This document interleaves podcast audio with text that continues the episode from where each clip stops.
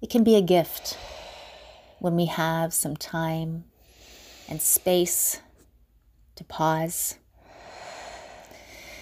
to breathe, to be present in our bodies and pay attention to what we're feeling and what we really need.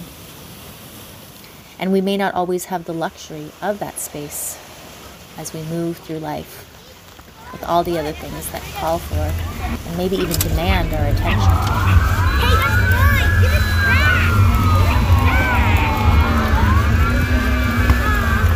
Fullness and busyness of our lives, we may not believe we have any attention left to give our bodies and our needs, or that the needs of our bodies may get in the way of other things that matter to us.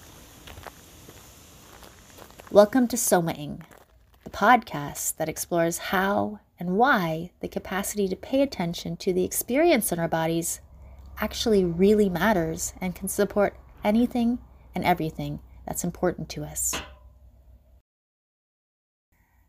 I'm Dr. Twyla Kovalenko, movement facilitator, dancer, somatic educator, and coach. And I invite you to join me as I interview some amazing humans who share personal stories of how being able to pay attention to the experience in their bodies has made a real difference in what matters to them, and where they share simple and practical ways you can pay more attention to your body throughout your day to day and support what matters to you.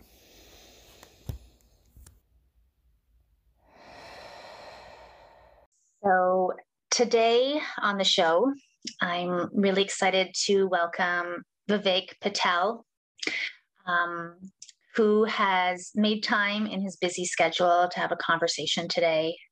And I'm really grateful and looking forward to this conversation. Um, Vivek is someone I I first met Vivek was about 13 years ago now. And the first way that I met you was um, I had been posting something about a dance event in in online classifieds and discovered your posting looking for dancers for a spiritual uh, dance group. That's right. I don't know if that was Disciples yeah. of Dance. I'm like, what is this even? Who is this person? And I was like, but I have to find out. Um, and that started, you know, a long relationship and friendship with you, Vivek, that I've been so grateful for that I've gotten to dance with you and get to know you as a friend and as a mentor. Um, Vivek is such a caring authentic, um, creative human. Um, I'm wearing the earrings, one of the pairs of earrings that you made and That's awesome. generously gave me for birth, my birthday one year. Um, and Vivek is is yeah throughout our relationship has focused on so much creativity, so much contribution. And so we've shared a lot and danced a lot. And I've been really inspired by uh, by a lot of what you do, and especially about your approach to parenting. And often hear your words in in my head, you know, when I'm navigating with my son. So you've been really inspiring to me, and I think to a lot of people. And I know that's become a large focus. Um, of what you've been doing the last couple years and so i'm excited to hear about how all the work you've done to be aware of the experience in your body and the practices you have feed into and connect to your work around parenting, your own experience as a parent, as well as what you've been offering others in terms of supporting them in their connection with their children. Yeah, thank you, Twyla. Thank you so much. And I love that you remember Disciples of Dance. Um, I used to actually have disciplesofdance.com way back in the day. right. Uh, yeah. And that was, you know, it was interesting because that was me jumping into choreographing way before I had any business doing so with no training or anything. You know, I was like, some, so I just, somebody said, Billy, you choreograph. I'm like, okay. And I, I just, and I just jumped in. And part of the reason that I did that, honestly, part of the reason that, that I did that um, because it it took a lot of guts because like I got a lot of criticism and you know like who is this guy um, but we ended up with a beautiful group and we we gigged all over the city and we you know I remember one time I was in line at a dance performance And somebody and somebody said, "Oh, who are you?" I said, "Oh, my name is Vivek." They said, "Vivek Patel." I said, "Yeah." They said, "The choreographer," and I was like, "Oh my god!" somebody somebody recognized my name just in line. I felt like, okay, I made it.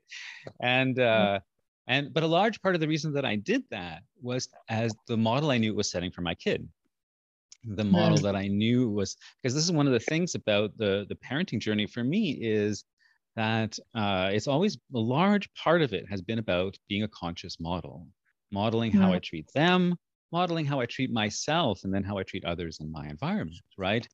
And uh, and so like like you know feeling feeling a, a, sense of my my desire and my passion for that and taking a big yeah. risk and doing it you know and and being awkward and having lots of failures and how did i deal with that? And then sharing those experiences with my kid not only by her watching, but also by me actually sharing and telling the stories and expressing my life with with her.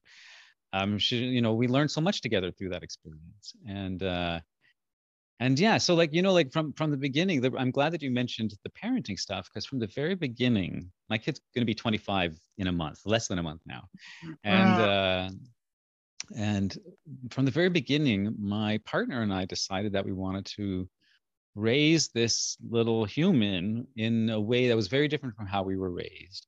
And mm-hmm. so we decided to do things with no, uh, none of the traditional parental authority that usually comes with the parenting relationship, where parents make rules and boundaries and limits and give consequences and punishments and rewards and give allowance and all that stuff that that happens was just normal life for most people but for us we were like we want none of that. And so yeah and so instead we like jumped we jumped in uh, to the world of uh, honoring first of all honoring um, my kids path and their uh, way of being in the world and their expression and then also honoring their consent and autonomy as a person and then looking deeply into how can we collaborate in a way that's non-violent and non-coercive and everything that we do brings us closer together. And a big part of that was really bonding with this little being on their on their learning path, right? And one of the biggest things kids are learning about from the moment they pop out is this container they find themselves in. you know, how does it work? All of a sudden there's the senses are, are active and we're breathing and we're hungry and we feel discomfort and we have you know all these needs. And then the, the thing moves around and there's all this input that happens and what does it all mean? And when kids are first born you know primarily uh, they don't have labels for everything you know? Everything is just what it is. It's i call it pre-label consciousness. And same with the feelings and senses uh, this, the whole sensorium of their body and so mm-hmm. for me a large part of the parenting journey was um, was re-exploring my own body as my kid was exploring their body and doing that exploration together so it was really a very conscious part of the reasons i had you know years and years of martial arts experience the dance came a little later um, but years uh, but like that deep exploration uh, and honoring of the body and the experience of it was like a fundamental part of our our co-exploration in those early days. Yeah i i love i love that you're talking about just that consciousness of it. I mean, we're born sensorial beings, fully connected to that that experience. Just as experience and as we cultivate language then we it starts we start to have give it meaning in a certain way and depending on what that frame is. And so what i'm hearing you share is that you know the frames that you were given by when you were you know the way that you were raised by your parents and culture of you know what that meaning was of questioning that and being really intentional about well what is like you know if we're born fully connected to our bodies and sensation what what is what is the meaning?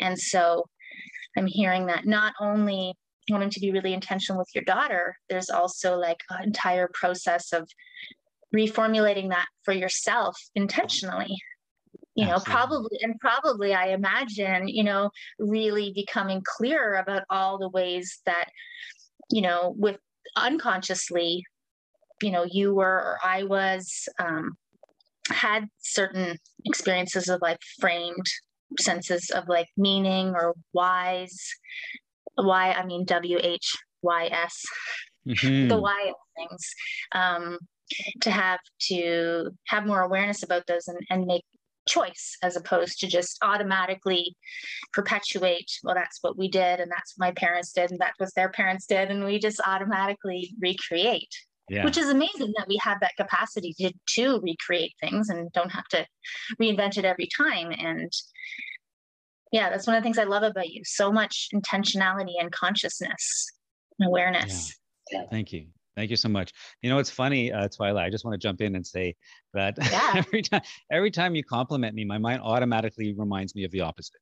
Every single time, mm-hmm. even in the, mm. even in the intro, I was going to mention it earlier, but then I, then we went on with something else. But even the intro, oh, you're so kind and authentic, and why is my like, oh, she doesn't really know me. Oh yeah, what about this? What about when you did this? What about this person you hurt? What about, you know, like the the recording that goes on in my head.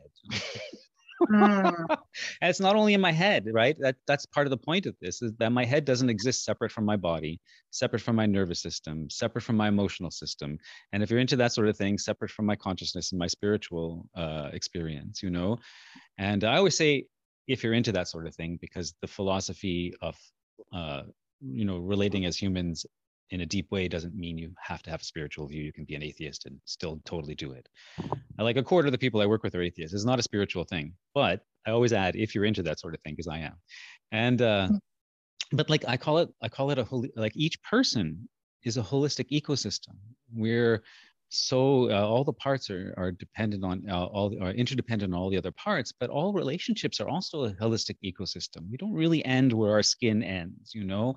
We're much more deeply influenced and influencing each other in every system that we engage in. This is why people who see us more like billiard balls where we're just bouncing off each other, not really affecting each other, miss a whole lot of the iceberg of who humanity is and what relationships, mm-hmm. uh, what's really going on in relationships. You know, there's so much depth uh, and complexity to it.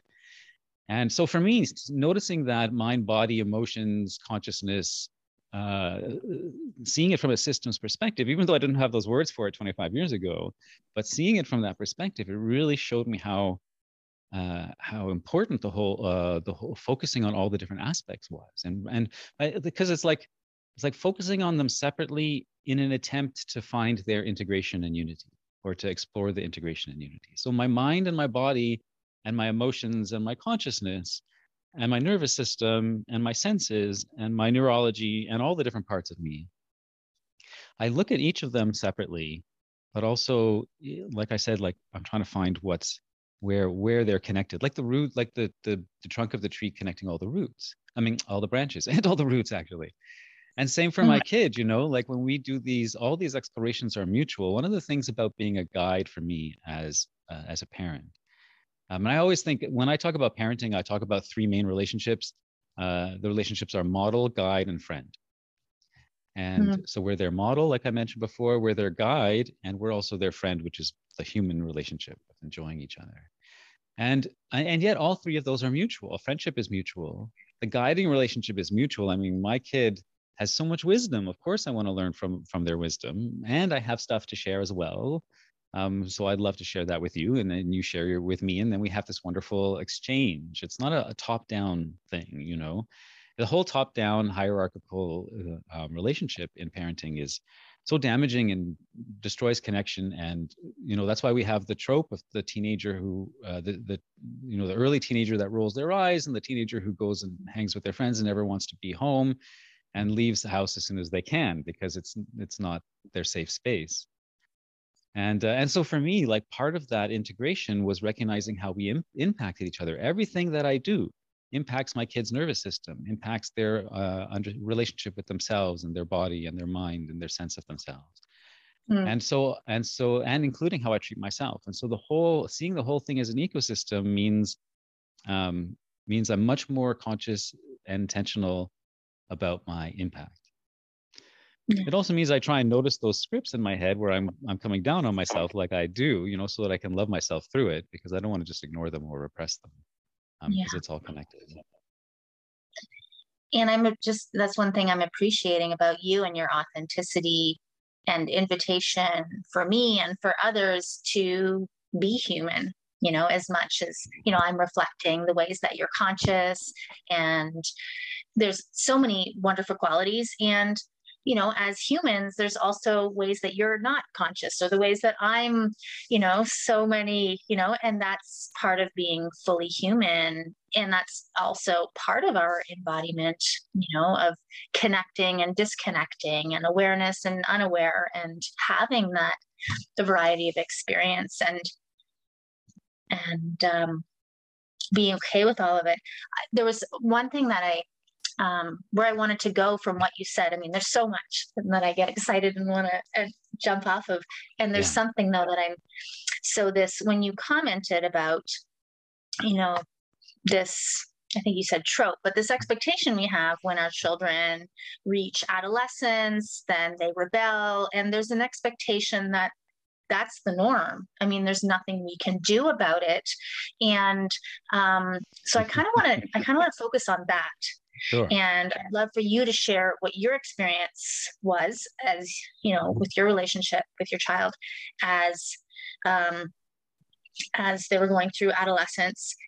And and then we'll connect that back to or maybe while you're talking about it, if there's ways that your awareness of the experience in your body and connection, your embodied connection with with your child impacted that and yeah. first though just starting about you know that you know opening our audience up to the possibility that that isn't necessarily a given absolutely i'd love to talk about that because it's so pivotal and it actually is the integration of the body is such an important part of it because a lot of it is how kids respond to uh, how we respond to them. So much of it is that.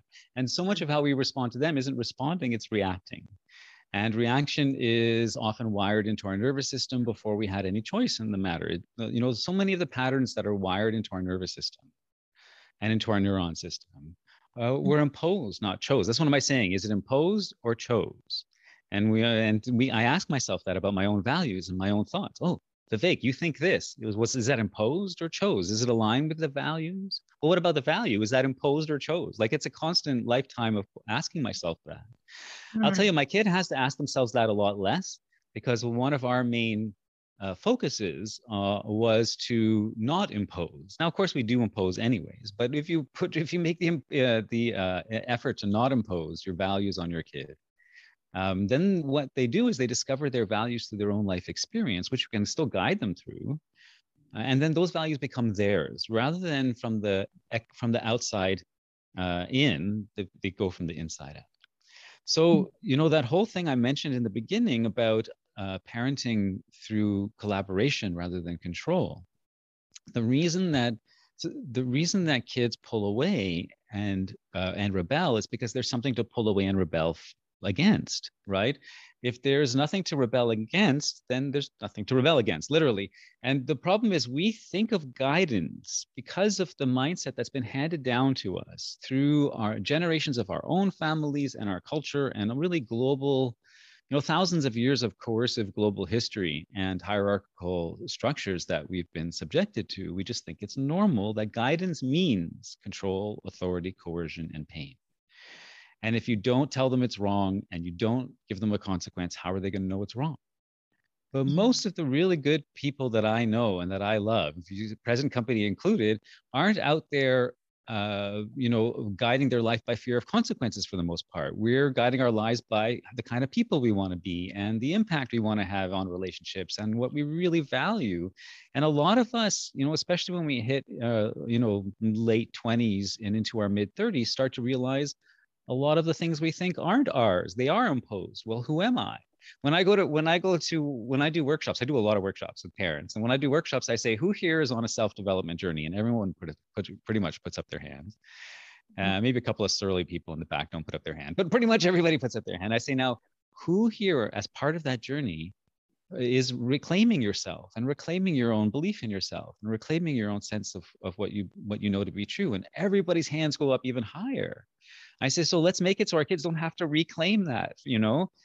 And uh, and so uh, you know, guidance can be something that's beautiful, that feels good to the nervous system, rather than something that you know, I mean, we all, if you remember what it's like to be a kid, you have to protect yourself from your parents because you never know when the punishment's coming or when you're going and maybe you're in alignment with their expectations, maybe you're not. And maybe your impulse control is stronger than your desire for it and you can't help it. And then you get in trouble and you know you're going to get in trouble. So there's this whole layer of protection and shield that goes up around us, not only in our thoughts, because that's why the words aren't enough, right? Because we're impacting something that's physical and so yeah. a, phys- a physical impact requires a physical solution for sure. Words are not going to do it.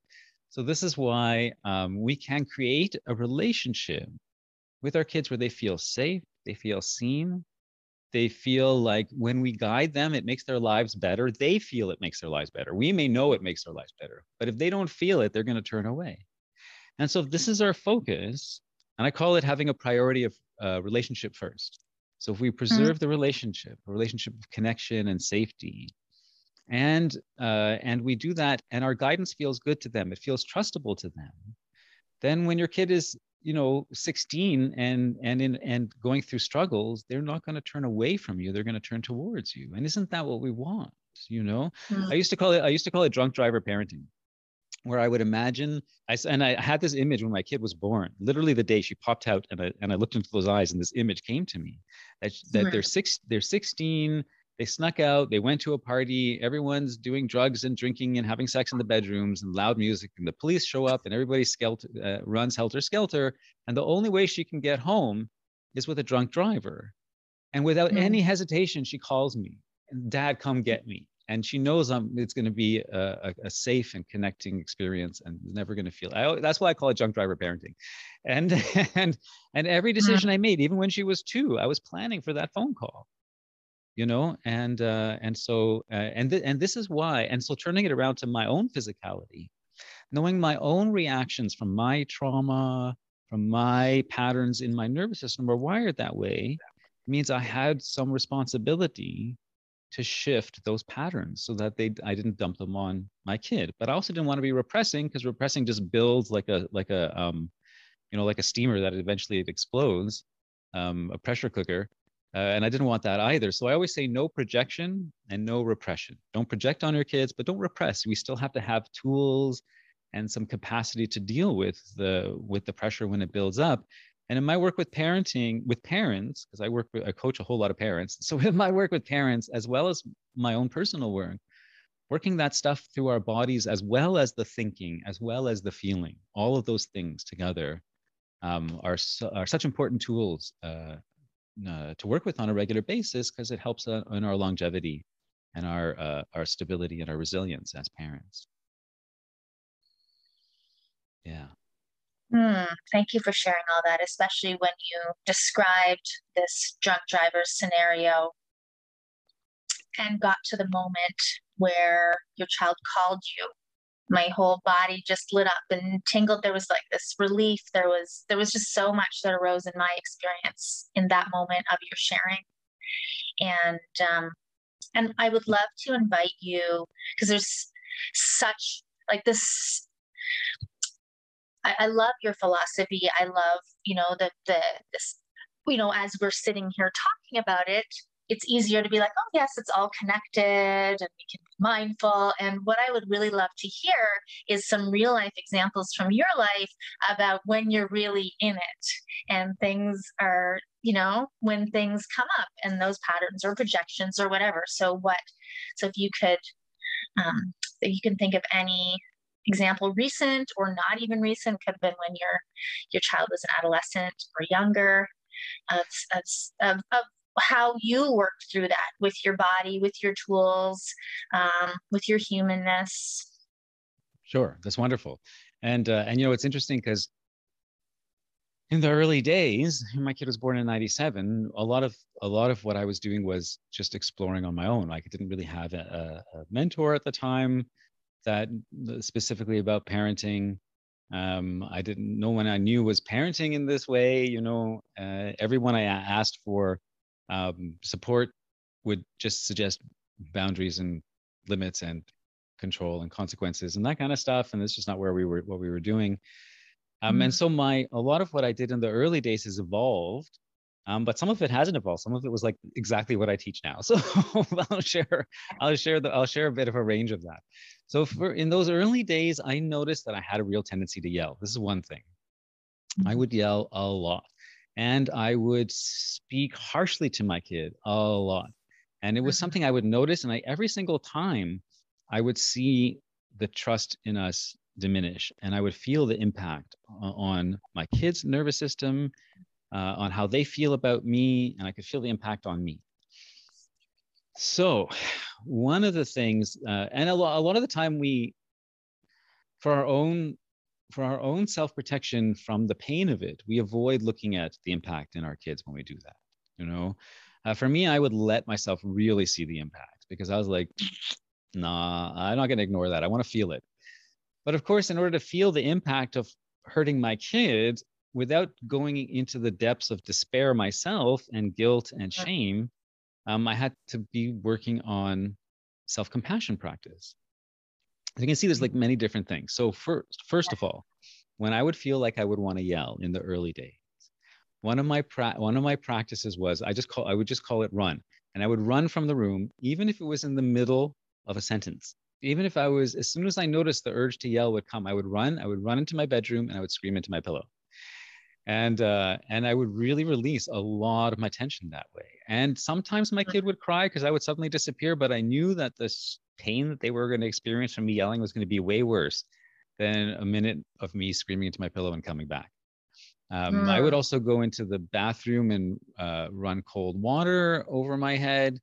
Um, sometimes I would uh, pound, not only just screaming, but pounding on the pillow or throw myself on the body and shake my whole body around just to release the, the uh, mm-hmm. intensity of um, of the energy that I built up, you know, because I wanted to, didn't want to repress it. I couldn't repress it sometimes, but I knew that if I directed it consciously, at least I was minimizing the damage. And a lot of my early, a lot of the early days of parenting, honestly, is minimizing damage. Twyla, it's not doing wonderful, great, amazing spiritual things. It's really just minimizing damage for like three or four years until you figure things out, and then you can get, you can kind of get more of a handle on yourself.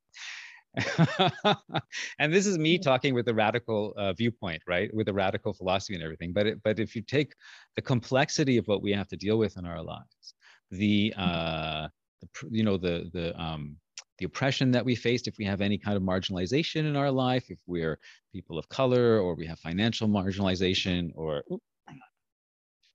sorry,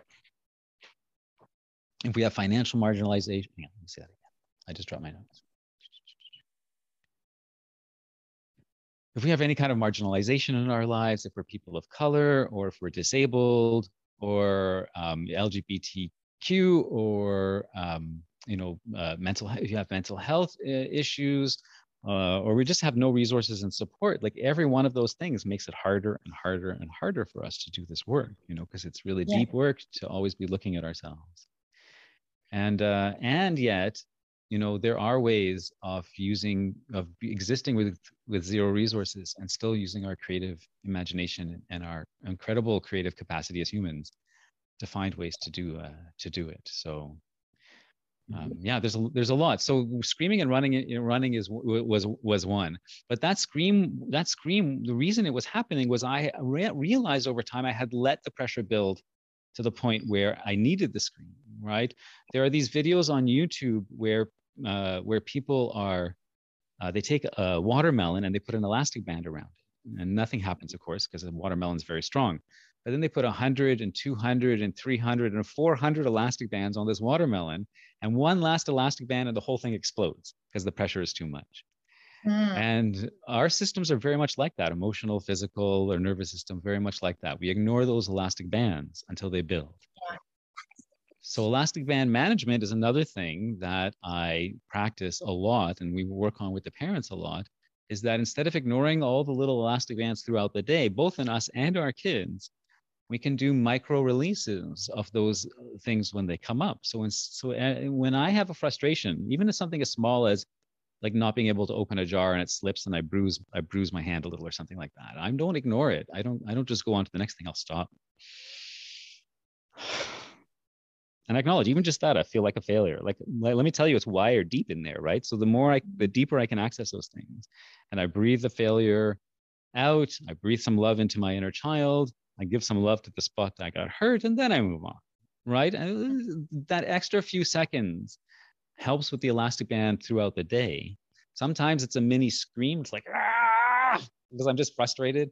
Sometimes it's leaning on the counter and just taking some deep breaths and really feeling the ground under my feet. So it depends on is is do I have a moment to do that or am I in like emergency tongue biting moment? You know, like it depends on which of those it is. Is it over text? Do I have time to go meditate and and you know do some jumping jacks to like to get the energy out? Or you know, so like it really depends on the situation. Um, sometimes it really is just survival in the moment and we get through it and we minimize the damage. Yeah. Um, but then the practice that we do outside of those moments helps us have more capacity in those moments, you know. So I remember this one time my kid had left the juice jug out and uh, and was full of fruit flies. I was like, I immediately got tense and annoyed. It wasn't the first time we had talked about fruit flies. And you can hear the tent, the you can already hear the judgmental tone in my voice, even as I'm saying it now, right? And I knew at that moment, she was actually sitting right here where I am now, and I was in the kitchen over there. Uh, but this is like 2015. This happened, and and when i and i remember in that moment i knew i knew i knew i knew i knew if i went out with this vibration in my nervous system in my body and in my and my emotions because i don't separate those things so much when i think about myself. When i talk it's kind of helpful too but when i think about myself feel into myself there's less of a separation now. After 30 years of practice um so uh but but in that moment i knew if i walked out here even before i said anything she was going to close up. I knew it. And i'm too selfishly protective of the guide relationship to want to put that selfishly hmm. protective of the guide relationship. I wanted to add the selfishly, uh, emphasize the selfishly, because um, it's for me, it's my, it's hugely to my benefit to keep that channel open, you know, of, of guidance and influence with my kid. So I knew if I came out, the closing was going to happen. It was going to work against me, and I was not going to get my needs met. So I leaned against the counter. I did exactly that one. I leaned against the counter. I gripped the counter really hard at first, breathed into that grip. Then I relaxed.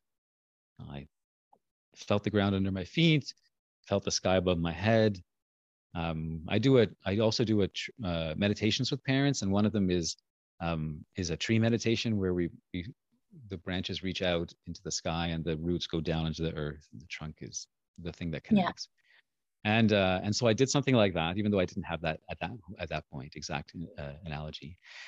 And then I switched my mindset into one of connection and play and curiosity and wonder. And I came out, and I came out uh, around the corner, and I came out like kind of sneaking around the corner. I went, "Hey, kiddo, do you know what? There's something about our family I've never told you before."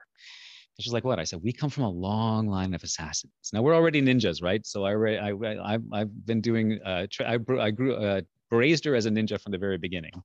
Yeah. Um, she grew so this this fit in with with things that she enjoys. But if your kid enjoys something else or you have something else that's fun between you, use something else. But this is what I did. I went in I, and I snuck up to her like I was in, like I was ninja. We're assassins, but not just any assassins. We're called the fruit fly assassins. And then she started laughing. I said, I said, many generations ago, our compound was attacked by a roving gang of fruit flies, and we swore to annihilate everyone ever since then. And we, and she's laughing. She said, Are you just making this up now? I said, I am. She goes, We should make a movie. And we started designing, uh, we started creating the movie and the graphic novel and all the a- advertising. And she wow. knew from all of that what I was asking her. You know, I mentioned I, in passing, I mentioned things like leaving the fruit, the juice jug out and the fruit out, and gives them access to our compound. And so I made the whole thing fun, and it was, and it was, but it was not just the words. Like I acted it out. I got her involved in it. Our whole beings became involved in the sense of play, which I could never have achieved if I didn't have some practice in tuning in and listening to my body, so I could tell um, where I was at so I could make the shift, you know? So it's like a, it's a huge, huge thing to be aware of the signals in our, in our body, mind, emotional system so that we can play with them and, and shift them to things that are much more effective and, and connecting as parents. Yeah, thank you. Thank you for that story. And, um, and for sharing some of, I think I think you call them micro practices. Is that what you you use in, in your work, right? You know, yeah. these these little ways in our day to day, which is, you know, a really big focus of this show about how our somatic awareness, you know, how how critical it is for the things that matter to us and how the, the simple ways and the ways throughout our lives um, you know how we can all access that. And when you were speaking about all the different ways you know of the, our levels of privilege and you know if somebody just heard your story about how you know you just shifted into play with your child you know that can seem like a really big leap. Like i know when i'm in over overwhelmed with with emotional um, with something that's coming up for me emotional sometimes that feels really inaccessible. And so i'd love to hear i know you shared some of those some of those ways some of those micro practices um, of of how you cultivate more and more of that awareness how you reprogram i guess you know your own embodied experience how you do that self-compassion and, and care for what matters for you i mean in this conversation we're talking about parenting and this can show up you know in in any situation where you know with a colleague or a spouse or whatever where um where something that you know a really strong response to something or reaction to something if we follow that without awareness. Anyways, I just said a lot of things, so I think I'm I want to maybe back up, I, or I don't know if it was clear. clear I'm I'm clear. I feel very clear. Maybe you're yeah yeah yeah you know, yeah I, yeah guess, I'm good. Yeah, about about that. I guess I guess I, I want to highlight, you know, how how this can be accessible. Like it can be like sure sounds great vivek but somehow you were self-aware enough when you first had your child that you just wanted to throw out your parenting out the window and do something brand new and seem to somehow be resourced enough to just make up this whole way of parenting on your own. Like how could i do that you know that you know what what are the real practical ways that that that we actually can do that you know that work for our differing situations our differing levels of privilege that sure it'd be great for you know i'm sure it'd be great for all of us if we go take you know a week long meditation retreat and all the you know and and nourish our bodies. And we we have like there's different things that we do and don't have access to. So how do we attend to our bodies in our lives in ways that that can work?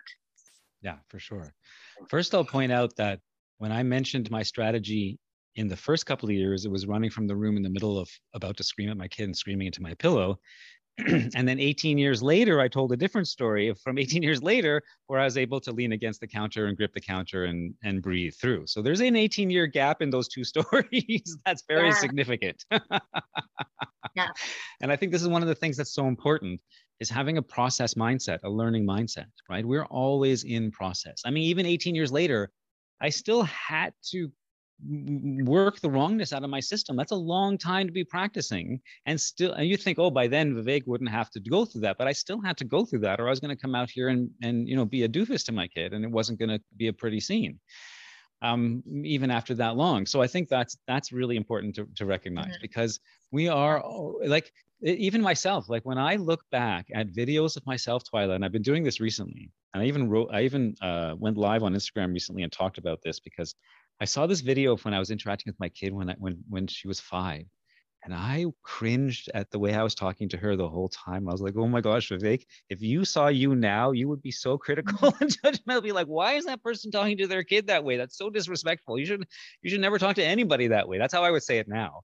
But listening to myself, I was like, and and yet I was like the most radically ex- respectful person I knew to kids. Everybody had that. I mean, I was just known that way. You know, kids would like, even now, kids, kids like, um, well, actually, even now, I'm better at it now. But kids like fall over themselves to like trust my guidance and follow me and you know offer their trust to me.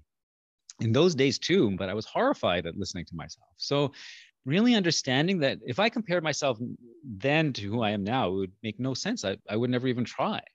So the comparison mindset is so problematic. You know, we all are where we are because we've got here by through the process of our lives. This moment that you're at is where you're at.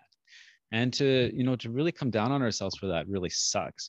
And so one of the things that we can practice, and this goes back to the self-compassion practice that I talked about before, um, with self-compassion practice is probably 60% of what I teach to parents. It's not about how to get your kids to brush their teeth. The self-compassion practice leads to that amazingly, believe it or not.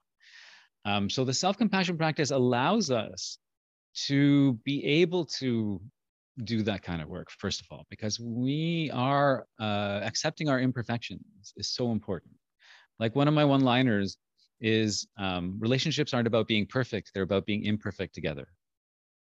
Mm-hmm. and uh, if we can really feel that with ourselves and our kids we can give ourselves a lot of grace for our own learning process. So first of all recognize that if you are screaming right now if you are yelling at your kids right now yes you don't want to do that i mean if you're listening to this podcast and you haven't already turned it off, you probably don't want to yell at your kids. And, and so that's great. You know, just knowing that, that comes from a place of deep love and honoring them.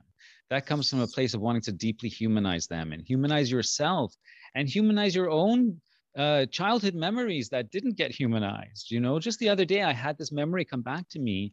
Um, and I'm not going to go into the whole story because I told the whole story on my Facebook page, but I had this uh, where I went live. Um, but I had this memory I had this memory come back to me of this time where my dad treated me really terribly um, when I was young, and in and I and I went through this whole process of seeing it, um, and then as I as little Vivek was feeling so upset, adult Vivek jumped into the scene and started yelling at my dad and telling him to get out of the room and all the other people that were there. There was other people there. And I shut the door and I went back and I gave little Vivek a hug and I was like, "You're safe with me now, little one. You're safe." Mm. And I and then I turned into little Vivek, receiving big Vivek's hug, and I relaxed my system and I felt myself. I didn't even know what would it feel safe to like to be safe as a child. I didn't even know that. I had to kind of make it up so that I'm making up what does it feel like to be safe as a child. You know, I mean, my kid, thankfully, largely knows that experience, but I I didn't most of the time. So then I'm like. I'm like, well, what would it be like for little Vivek to be safe? And I was weeping trying to feel that, you know, and um, and so and this is just like a week ago. I've been doing this work for 30 years okay? And so um, so micro practices one of the reasons i love micro practices is because they don't take a lot of time. They don't take a lot of extra energy a little bit but not a lot of extra energy. What they do take and this is the thing what they do take is mm, one of the first things is believing that we're worth it and this is one of the, the why the self-compassion practice is so important because even if you have all the tools in the world you don't believe you're worth it you're not going to use them right?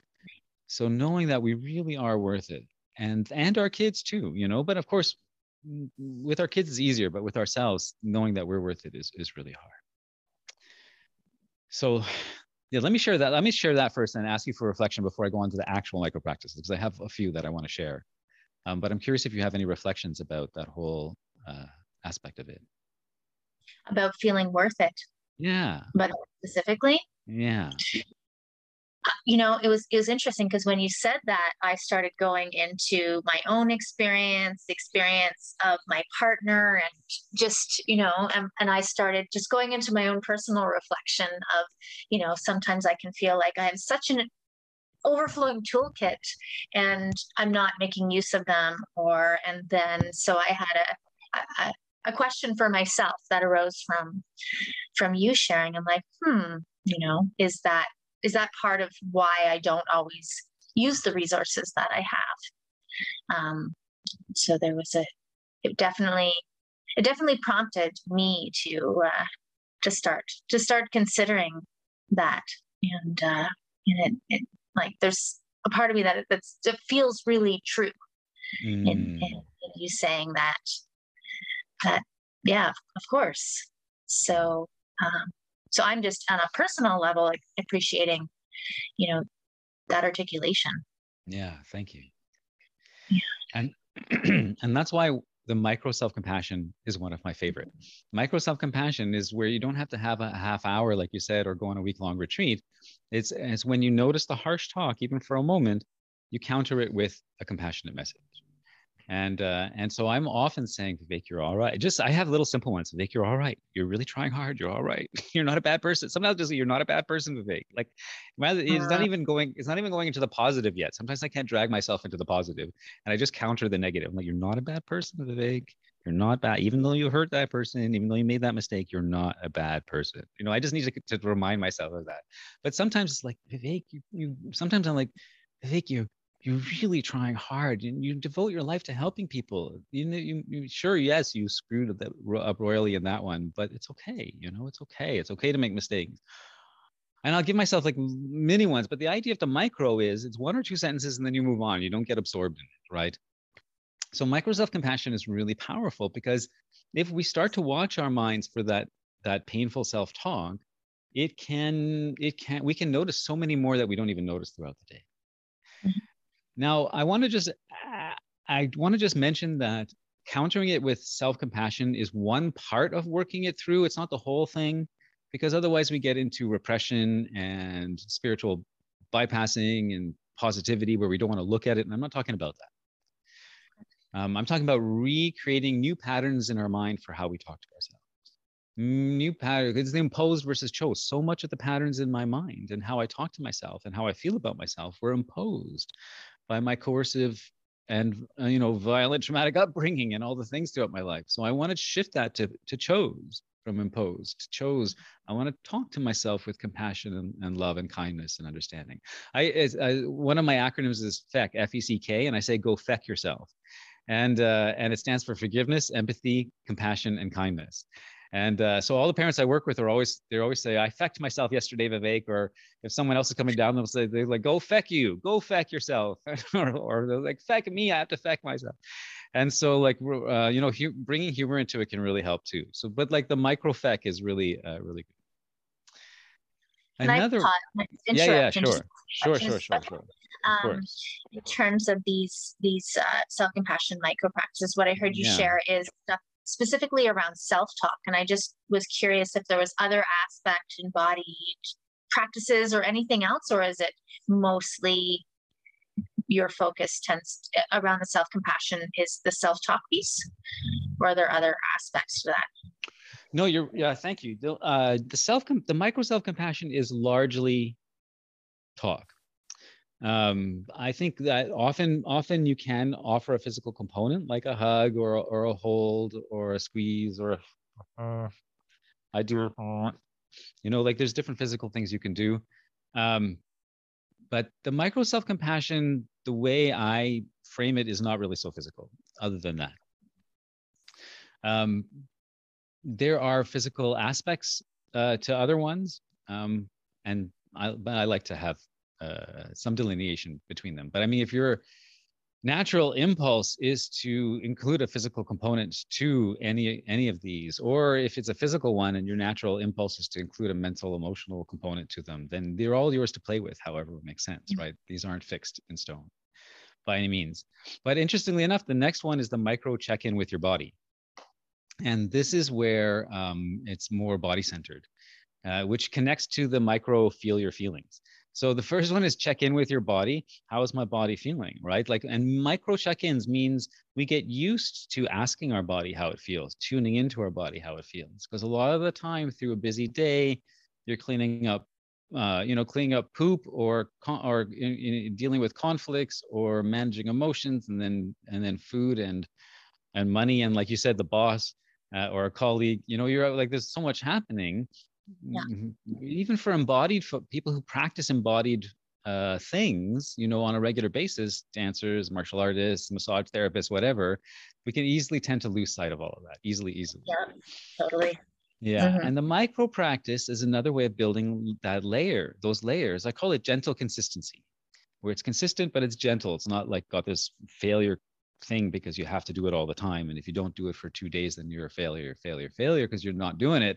But the micro mm-hmm. practices allow us different things. So one of my uh, typical way to do a check-in with your body is just before I get up off the couch. I spend a lot of time writing articles and making videos for my parenting work, which you can find, by the way, at Meaningful Ideas all my social media is meaningful ideas uh, youtube facebook instagram and twitter and um, and so and I, I mean i have i have hundreds of videos and articles that i've made so i spent a lot of time on the couch so when i get off the couch i try and do it very intentionally i take that moment and just before i get off the couch i'm like does my body want to go this way or that way? Does it want to go gently or do I want to flip? Because I flip off the back of my couch a lot of the time. I even put a video on Facebook about it. And so, but sometimes my body doesn't want that, right? So like just getting off the couch, I, I tune in. I'm like, what do you want? How are you feeling? Ah, okay, gentle today. So I slither off. Or ooh, exciting. So I'll go backwards, uh, upside down, uh, mm. and, and fall on the floor, right? Just like that moment of honoring my body's wisdom, my body's intelligence. Mm. And then I, when I, when I'm when when I'm uh, checking in with your body when I make any kind of transition. So if I'm going into like my, my wife is working in uh, the office at the back of the apartment right now. Every time I go see her when I'm conscious of it, I check in with my body. Am I holding tension? Um, how, how am I making this transition? What am I feeling? And then if I notice things that I am feeling that I want to shift, then yeah. I do a then I do a micro release or uh, combined with a micro feel your feelings. So a micro release, and I think I talked about that earlier, is where you can do a shake, yeah. you can do a squeeze. Um, one of mine is that I, and I, this is from when I was young, and this is uh, part of, I guess, my sensory whatever is I'll actually bite myself. I'll bite my hand like this, and it just like it feels so good and releases this thing. Different people hmm. have different ways they they do things. You know, um, one of the parents I work with like makes a a really tight fist and squeezes her face up. One of them runs around the apartment. Uh, as soon as they notice it, they start running.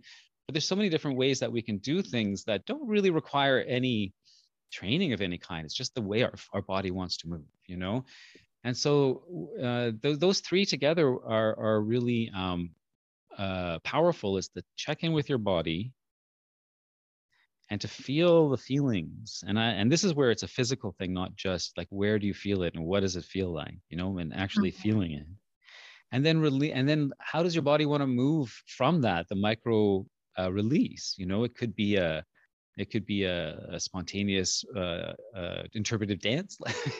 Or it could be it could be any number of things. It could be crawling uh, falling onto the floor into a, a fetus position and just holding yourself. You know there's so many different ways. Yeah.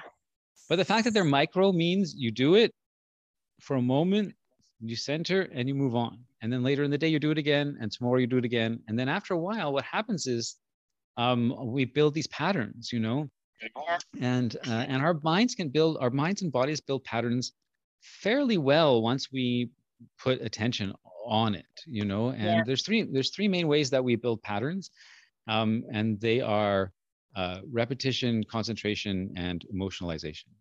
And uh, whether it's physical, emotional, mental, those three uh, are the ways that things get impressed into our systems. And so, working with that consciously and in a micro way with gentle consistency, because we love ourselves and we, we know that it's it's helpful for ourselves and for our kids, it's a whole thing. This is why I work with parents every week because it's not just yeah. it's not an easy thing. It's an ongoing uh, process.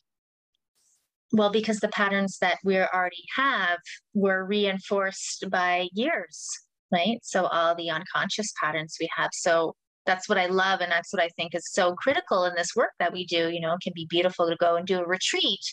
And that's not shifting the pattern in our day to day, which is where we really want to shift it, where we really mm. want to be able to have that awareness so that we can bring it to our parenting, we can bring it to our work, we can bring it to our families, we bring it to our communities of whatever matters to us.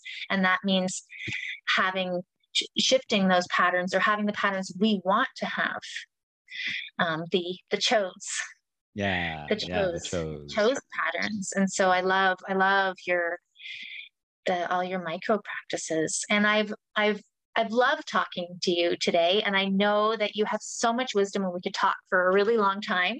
And so I want to give, and I want to be able to wrap up somewhat soon. So I'd love sure. to make sure that you have an opportunity to share with our audience where they can find your work, you know, all your articles and videos. I know you mentioned meaningful ideas, and I think you might have some other spaces online, yes. or maybe maybe yes. not and it, so just making sure that you know people can find you and find more about your philosophy find more about your practices find out how to work with you um, there's so much so much that you have out there and in addition to that if there's anything you know where we've you know gone dance to together in this conversation today if there's anything maybe checking in with your body now if there's mm-hmm. anything that feels important to to say right yeah. now. Yeah, there is. Thank you. Yeah. Um, just before we came on this call together, I reached out to my kiddo, who, like I said before, is almost 25. And I asked them, What do you remember about our training and our embodiment practice? And there are two things that they remembered that I wanted to share because they yeah. just stood out so clearly for them. And so, one is uh, the first thing she said was, When you taught me how to walk. And I was like, hmm. wow, you remember that? She said, yeah, I still remember that you were telling me most people when they walk they're slamming their whole body weight into their heel on every step because they're falling onto their feet but if we uh, merge more with gravity and we place our foot and we transfer our weight, we don't have that impact and we have more control and more smoothness. She said, I still remember that. I don't know how young I was when you told me that. And I mm-hmm. completely, uh, it completely changed the way I walk. And I'm so much more aware of my movement from then. Mm-hmm. And I said, What else? And she said, You know, the other thing was sticky hands. And so there's this, as a martial artist, there's this um, kung, fu, kung fu game that we kind of adapted for ourselves called Sticky Hands. And it was this game where the way we play it is you you uh, you touch uh, wrist to wrist, and then you kind of flow around each other like this, and you try and touch each other's shoulder. And um, and so I'm trying to touch her shoulder, she's trying to touch my shoulder, and then uh, but the key to it is you don't use any force. So as soon as you feel any kind of force, you have to relax and just flow. So it's all about positioning and flow, and psychology and tuning. is very much contact improv and uh, and so uh, but we've played that game from the moment that she could understand, even ba- vaguely understand it. Mm. And uh, but I mean, I've been I've been doing martial arts for years, and I played this uh, these kind of things with many high level martial artists, so I'm really good at it. So I was always always able to beat her. I didn't always beat her, but I was always able to beat her until a month ago when I said, "Hey, kiddo, it's been a couple of years, a few years since we played Sticky Hands. We should play together." And she was like, "All right, all right." And we played, and we were genuinely evenly matched. Neither of us could touch each other, and I was re- and I kept upping and upping how hard I was trying until we were both going at it full speed with no for we were both like we were laughing and we were like yelling in celebration and it was this amazing moment between the two of us and we stopped and we were like whoa and it was this but but you know like it wasn't just that moment it was the years of our of our exploring that the the mm-hmm. joy in it, the joy of our relationship was all kind of like coming out in that moment, you know. And one of the reasons that I teach the stuff that I do, the intellectual, the emotional, the philosophical, and the physical, all of it. One and the environmental and the systems in the home and how to collaborate with your kids and how not to use force and stay have that connection is because the deep relationship that's formed and the way that the stability when I say stable, it's just, I always say it's stable sustainable, and resilient. It's stable because uh, and res- it's stable, sustainable, and resilient because you can go through challenges in life, and the relationship always is is maintained, and that's what it's about for me. And then you have these beautiful, glorious times, even when your kid is is 25. We're going to Montreal uh, next weekend together, just because she wants to spend time with me. At 25, that's not very common, you know, to take your dad out, go away for the weekend from Montreal. So if you want to learn those kind of skills and principles, please do follow me. My Facebook page is where I do most of the writing. It's meaningful ideas. Um, I'm tweeting a lot these days, and I tweet mostly for short, like you know, just one or two sentences when I have uh, one-liners come to me. Also, meaningful ideas. Also on Instagram, where my big claim to fame is that Alanis Morissette uh, uh, shared one of my parenting sayings once and uh, and YouTube. I've I've got I've got almost hundred videos now on YouTube. Really helpful stuff. I try and put out a lot of really helpful free information to help parents because helpful information to help parents. So because because uh, because I know how hard it is to parent. It's hard to parent anyways, and to parent consciously is like so much harder. And I just want to give as much support as possible. If you'd like to work with me personally, you can join my membership group for a subscription. People pay a monthly uh, fee, and my par- uh, business partner and colleague Sujai Johnston and I uh, do weekly coaching calls, and I go live with topics like this every single Thursday. And we do group coaching calls where you can ask questions on a weekly basis, and we have a whole bunch of those. And it's really supportive community. And you can find us at gentleparentsunite.com which is the paid part of the free group, which is Gentle Parents Unite, which is my other Facebook group that has over 95,000 people now. It's a big, big group. Wow. And uh, and um, so you can join us over there as well. So that's it. Meaningful Ideas and Gentle Parents Unite. And my name is Vivek Patel. And Twyla, I am so happy we had this chance to to connect again and, and do this. Um, I've uh, our relationship has grown and deepened over the years, and uh, I loved always love dancing with you because um, there's always a deep listening and sensitivity when we dance together, and uh, and I appreciate mm. that about you. Hmm. I'll take that in now. Notice the thinking that comes up in in response, and yeah. and really appreciating it. really appreciating having this conversation today. And as I said, you taking time, you know, with all the work that you're doing to to share um, on this show. And yeah, yeah, so great. It's my pleasure, and I look forward to sharing it around. Yeah. yeah. Thank you. So that's the end of this Soma'ing episode. I really hope that you got something from this conversation that can make a difference in your life. If you like this podcast, please follow us and share with others. And if you're looking for some individualized support to help you connect to your body in the ways that support what matters to you, I offer individualized and group coaching opportunities. And you can head over to my website, somaing.ca, and sign up for a free consult and find out if it's a good fit for you. And stay tuned for our next episode of Soma'ing. And remember, until then, you can Soma anytime and anywhere.